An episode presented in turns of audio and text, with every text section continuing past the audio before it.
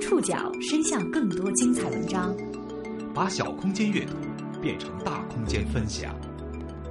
报刊选读，报刊选，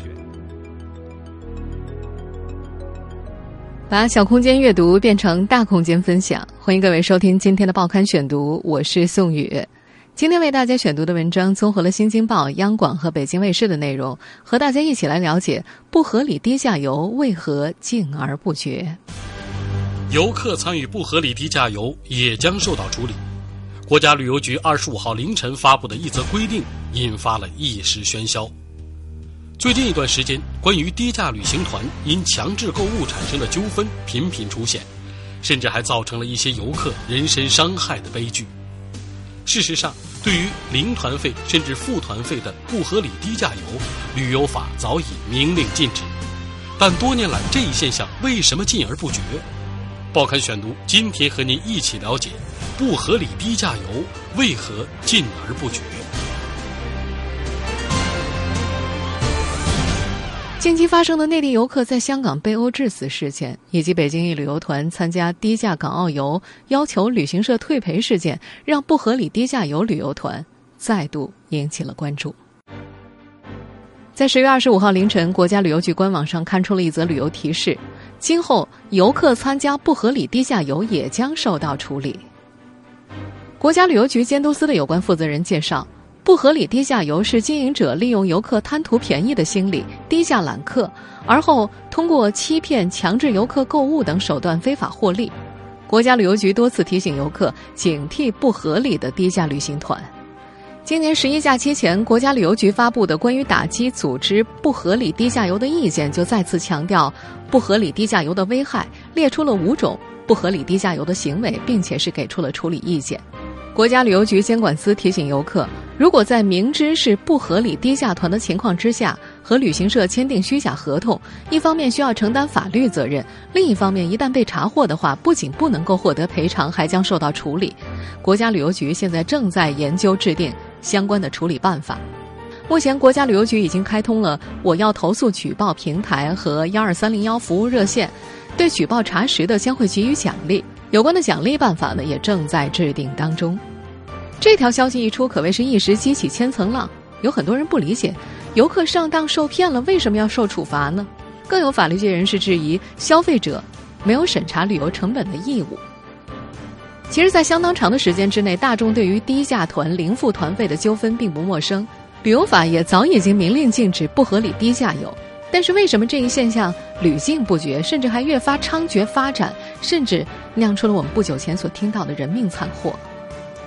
今天的报刊选读，咱们将一起去参加一个在北京的低价游，来看看这个团里的导游以及游客们都在想些什么。您正在收听的是报刊选读，不合理低价游为何禁而不绝？十月二十四号下午。北京十三陵景点附近，导游正在强迫游客购物，说的话又狠又绝。记住，到里面呢，觉得哪个好吃多少带一点，别跟我说就行，多少给点面。哎，说实话，小郭全天就这一站，我能挣您几块钱的辛苦钱。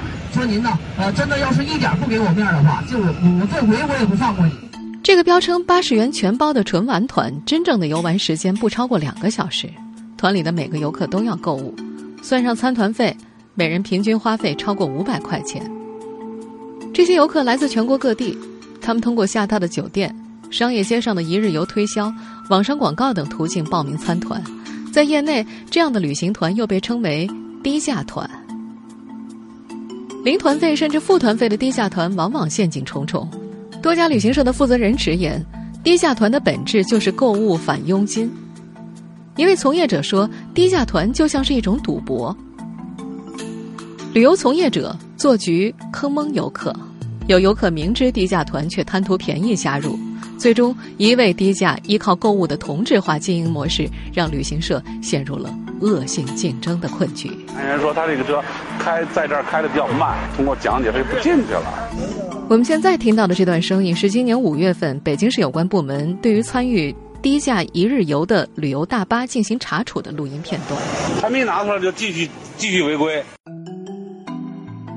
时间过去了五个多月，低价一日游非但没有消失，还越发兴盛。十月二十三号下午，北京前门大街熙攘的人群当中，一名戴着太阳帽的中年女子在招揽游客，手中的“北京一日游”的宣传单格外显眼。八十块钱全包，纯玩儿，一天时间带你看遍八达岭长城、十三陵、鸟巢和水立方。为什么会这么便宜呢？女子解释，旅行社是按照季度购票，门票可以打折，团费才会这么便宜。如果有游客感兴趣，这名女子就会把游客领到大石蜡内一家名为“金风假日旅行社有限公司”去交费。游客会得到一张简单的收据，没有任何的行程单据。第二天一早会有专车从游客的居住地接人。八十块钱能够玩北京吗？北京一家旅行社老总林鑫一语道破了低价团的猫腻儿。哎呦，这种八十块的低价团产品肯定不会是纯玩啊！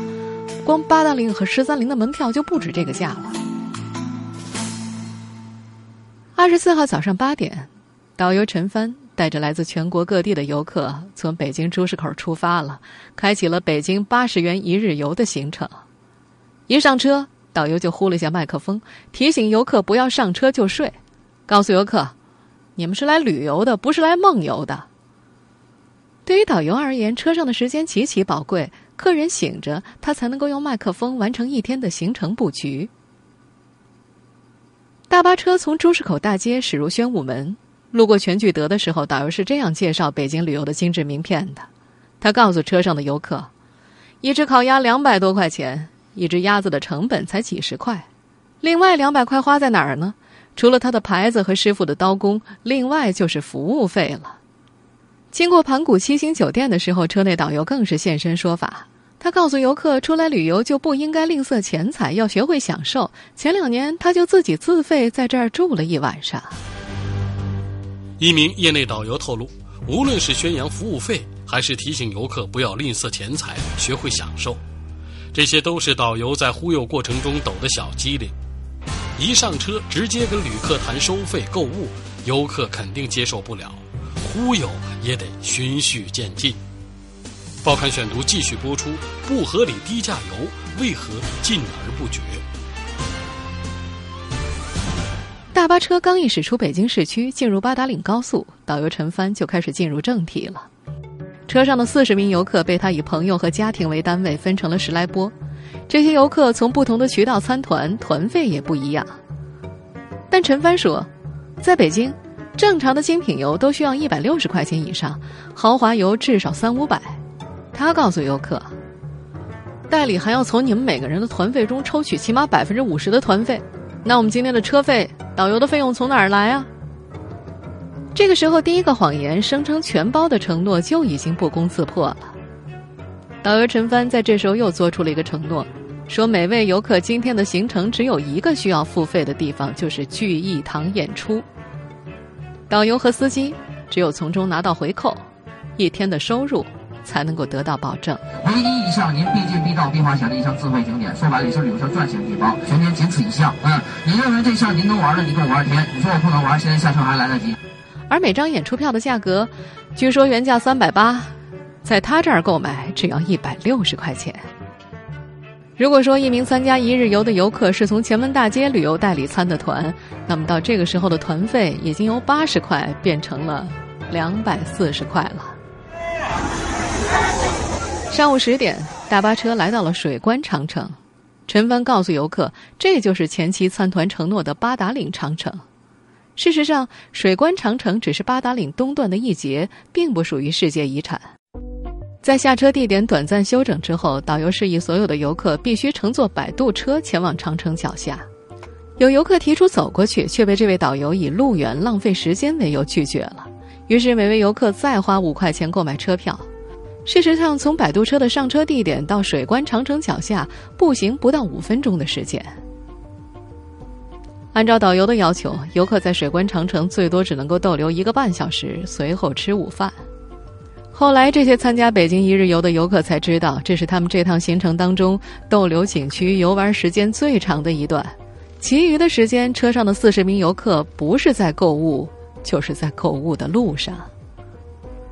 快到吃午饭的时间了，导游陈帆在车上明确告诉游客，旅游的饭肯定不好吃，四个字就是很不好吃，只管饱不管好。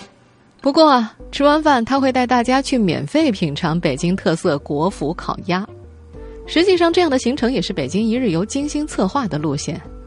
八菜一汤的午饭，除了一碟丸子之外，其余都是酸辣的素菜。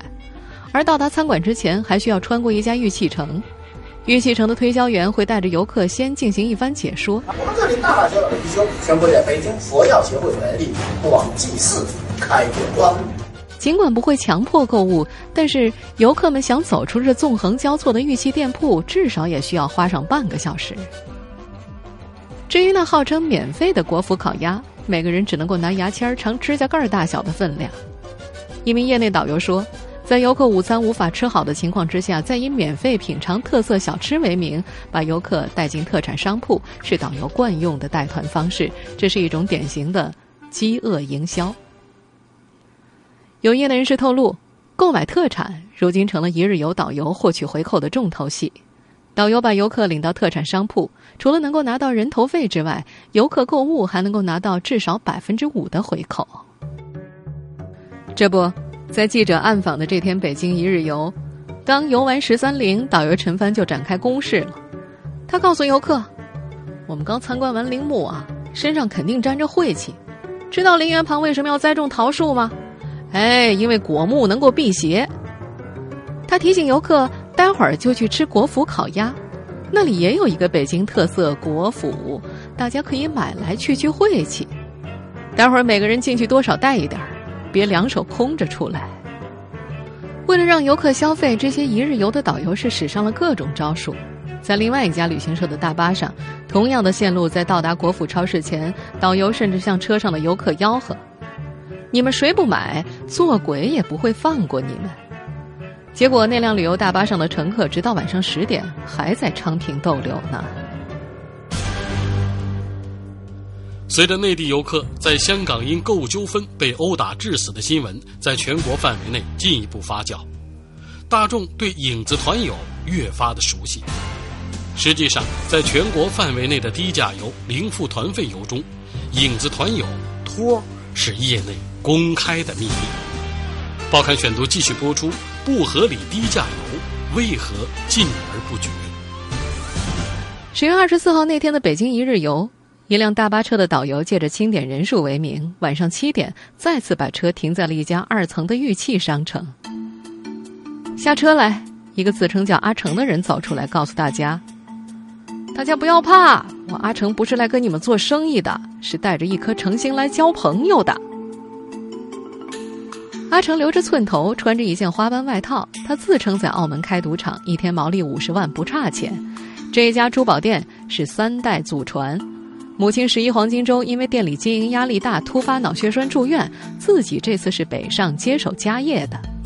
面对游客，他侃侃而谈，号称自己这次北上，爷爷嘱咐他做生意三个字：成孝感。他要证明给他老人家看，自己可以把家业继承好。他还告诉游客，市里刚开了个关于旅游诚信度单位评选的会议，会议下发新文件，针对北京这边三十八家旅游购物商场。有卖烤鸭的、卖国府的、卖珠宝的，要砍掉二十八家，只留下十家。他对着游客忽悠，竞争非常激烈啊！留下的就看游客的口碑。阿成，我要把它做大，做到全国几百家和周大福抗衡。你们说我能做到吗？给我点掌声鼓励好吗？一位带着父母的中年蓝衣男子带头鼓掌，周围瞬间响起了掌声。阿成又一次发问。我们平常啊都是招待华侨和外国人，咱美国佬不算光荣，就咱小日本鬼子。我觉得我们家族还是为祖国增光了，你们自豪吗？几位阿姨应和着自豪，游客的情绪从开始的疲惫反感逐渐升温。再接下来，这位叫阿成的人就拿出自称是自己爷爷设计的贵贵发貔貅玉坠。号称这个玉坠在巴黎拿了个设计金奖，原价两千八百八十八，现在五折一千四百四十四，谁要啊？那个带头鼓掌的蓝衣男子喊着：“我。”北京一家旅行社的老总林鑫透露，实际上这个蓝衣男子就是影子团友，当托儿，这是低价团常用的伎俩。早在今年五月份，北京市有关部门就曾经组织过对低价团的暗访和整治。当时，某些玉器店的老板甚至并不避讳把一些业内内幕透露给游客。你们今天是怎样被你们的导游忽悠过来的？是我跟你们的旅行社、跟你们的导游签的单，三十块一个人头，把你们买过来。他把你们带到这里来，就是为了拿人头费。业内人士说，玉器购物。一直是北京一日游的主打行程，司机和导游能够从中拿到不菲的回扣。除了至少能够拿到一人十五元的人头费之外，玉器售价的百分之五十也可以返给司机和导游。但近些年北京一日游的玉器购物并不景气，因为北京不产玉，没有说头，一下子让游客购买成千上万的玉器并不常见。依靠托真的能把商品卖出去吗？业内人士透露，本质上这些低价团就是一项赌博，他们赌的是参加低价团的游客会被忽悠着花钱。报刊选读继续播出：不合理低价游为何禁而不绝？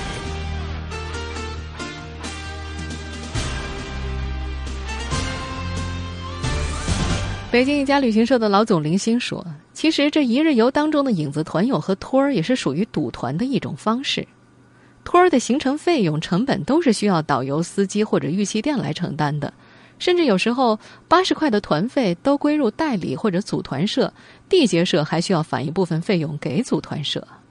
业内人士解释，以八十元的一日游为例，除了那报名的八十块归了代理方之外，缔结社也就是导游方还要按照每人两百块钱左右的价格返还给代理方，而司机的车费和报酬也是由。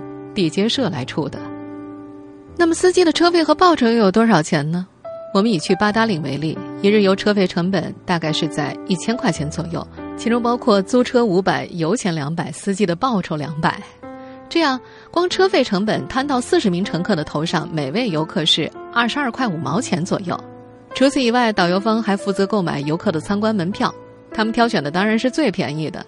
水关长城和十三陵明长陵景点都是十块钱，这么算下来，地接社为每一位参加北京一日游的游客付出的成本价格大概在三百二十多块钱左右。三百二十多块钱的成本，只收游客八十块钱，这样的团显然在业内是付团费的产品啊。那么地接社怎么赚钱呢？除了加一些自费项目，当然就只能够通过购物的形式获得佣金返还才能够赚钱了。游客如果不购物，地接社就要亏钱，因此旅游恶性事件频频发生。前些天我们在节目当中所说到的内地游客在香港被殴打致死事件当中，游客就是付团费出行。有分析指出，嫌犯或者是影子团友，他们隐藏在旅游团里，诱导甚至强迫其他团友购物。出现这种现象的原因不难理解，本身它的行程报价已经远远低于旅游成本价了。游客如果不加自费项目、不购物，地接社和导游方根本就没有收入。实际上，这种低于成本的不合理低价游，在很多地方都是一直存在的。今年五一，云南所爆出的一块钱游云南女导游嫌购物少大骂游客的新闻，曾经一度让大众关注到了零付团费的现象。在旅游法刚刚生效的时候，云南当地主管部门曾经要求所有的旅行社都不允许以低于成本价去获得客人。结果导致的结果是旅游人数大幅度下滑。根据媒体报道，其中当地一家比较大的地接旅行社游客量同比下滑超过八成，价格涨了，游客不来了。所以，尽管旅游法明确禁止，尽管这种低价团的赌团行为充满了不确定性，但是在旅游行业恶性竞争的情况之下，从业者谁也不愿意提价，降低自己的市场份额。这种不合法的超低价旅行团就这么一直顽固生长。比如我们今天在节目当中所介绍的八十元游北京，早在今年五月，有关部门就曾经查处过，当时要价还更低呢，只要五十块钱。去八达岭长城、十三陵、嗯，鸟巢、水立方、颐和园这条线，我们按学生价，嗯，五十块钱一位，包含所有的景点门票、中午的一顿午餐、导服费、保险费都含了。是玩物购物的。不仅旅行社在赌，一些参加低价团的游客也在赌，他们抱着侥幸心理贪图便宜，让这个恶性竞争的市场得以畸形生长。报刊选读继续播出：不合理低价游为何禁而不绝？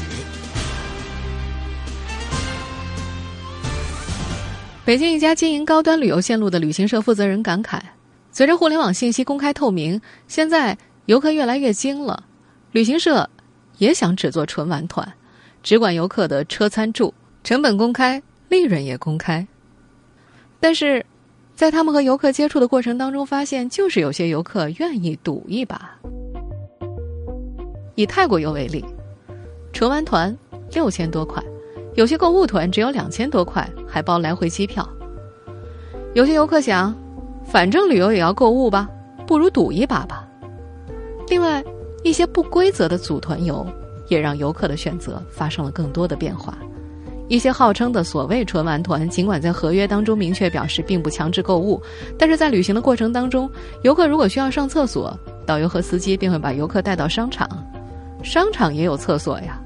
导游带乘客过来，商场还是要给导游返还佣金。所以，既然高价低价都得购物，这也造成了在很多旅游项目当中，有些游客更加倾向选择低价团。中国社科院旅游研究中心特约研究员刘思敏认为，当前很多中国旅游者的消费心理不成熟，给了旅行社和导游可乘之机。